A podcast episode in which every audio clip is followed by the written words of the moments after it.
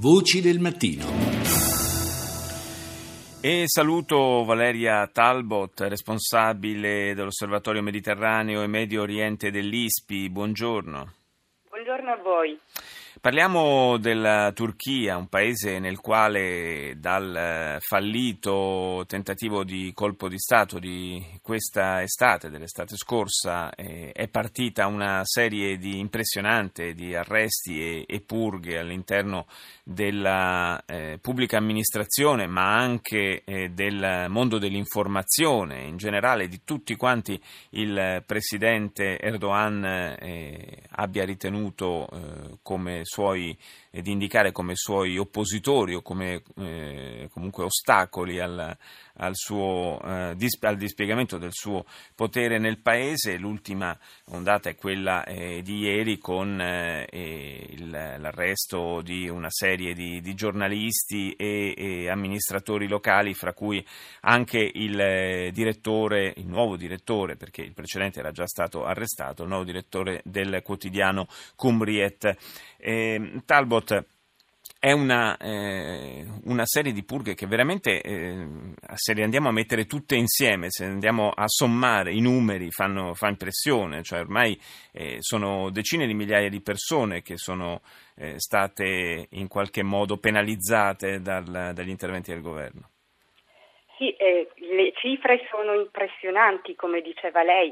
A oggi si contano eh, circa 100.000 persone licenziate o sospese dai pubblici uffici, 37.000 persone in carcere. Ad essere colpite appunto eh, soprattutto i media, il mondo accademico, le istituzioni pubbliche che eh, sono state oggetto principale delle epurazioni eh, avvenute dal 15 luglio, quindi data del fallito golpe, ad oggi. In questi mesi vi è stata una stretta molto forte del governo, da parte del governo e del presidente Erdogan, stretta che è andata ben oltre la cerchia eh, gulenista, cioè degli appartenenti a Fethullah Gülen, dell'associazione della comunità di Fethullah Gülen, che eh, sono stati il principale obiettivo del, del governo, in quanto il predicatore ehm, islamico è considerato il responsabile del golpe.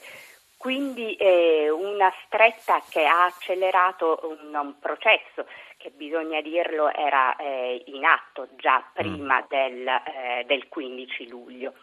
Sì, le pressioni in particolare nei confronti della stampa risalgono a un'epoca precedente, così come anche le minacce diciamo, nei confronti di, di molti eh, politici e perfino parlamentari eh, che si oppongono a Erdogan o che fanno comunque eh, capo alla, alle posizioni del, del partito curdo.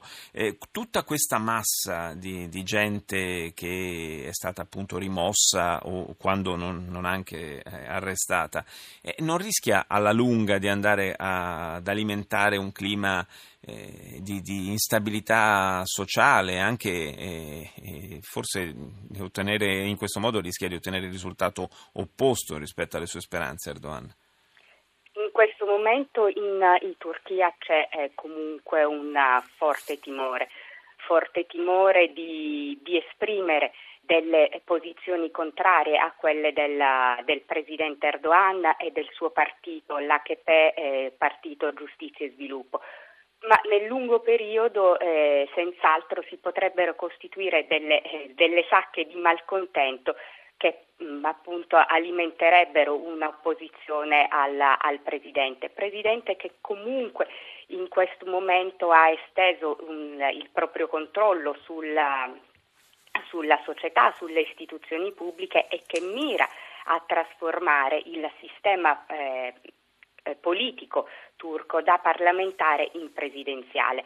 È dal 2014, da quando Erdogan è stato eletto presidente per la prima volta a suffragio universale, che la riforma della Costituzione è nell'agenda del eh, partito di governo e in questi ultimi giorni è ritornata in auge un team eh, di parlamentari incaricati dal Primo Ministro.